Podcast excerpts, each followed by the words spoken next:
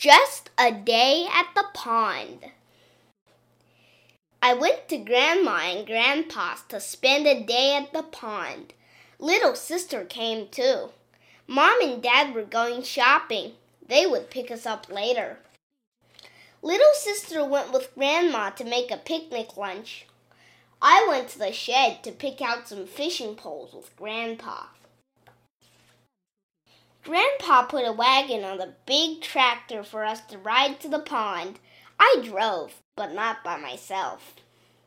We picked a great picnic spot. Little sister wanted to go swimming, but I wanted to go fishing first. I put a worm on the hook. It was slimy. I waited and waited for a fish to bite my worm. Suddenly, something was tugging on my fishing line. It was pulling me into the water. Help, Grandpa! I yelled. Then the line broke.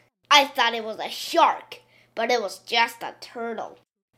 Little sister was swimming with Grandma. Teach me to swim, Grandpa, I said. I ran to the water's edge, but then I changed my mind. I wanted to catch frogs instead. I found a bunch of frogs. I snuck up on them very quietly. But the frogs were too fast. I was all muddy. Grandma had to pour a million buckets of water over me. Oh, look, she said. Little sister is swimming so well with Grandpa. I could swim if I wanted to, but I decided to explore instead.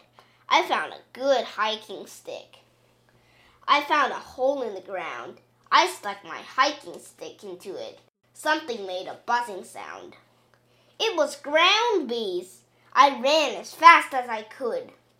Grandpa came and got me. We jumped into the pond and the bees went away. I was floating. I kicked my feet and paddled my arms as fast as I could. I was swimming with Grandpa. I swam with Grandma and little sister too. Wow, Grandpa, I said. I guess I can swim after all.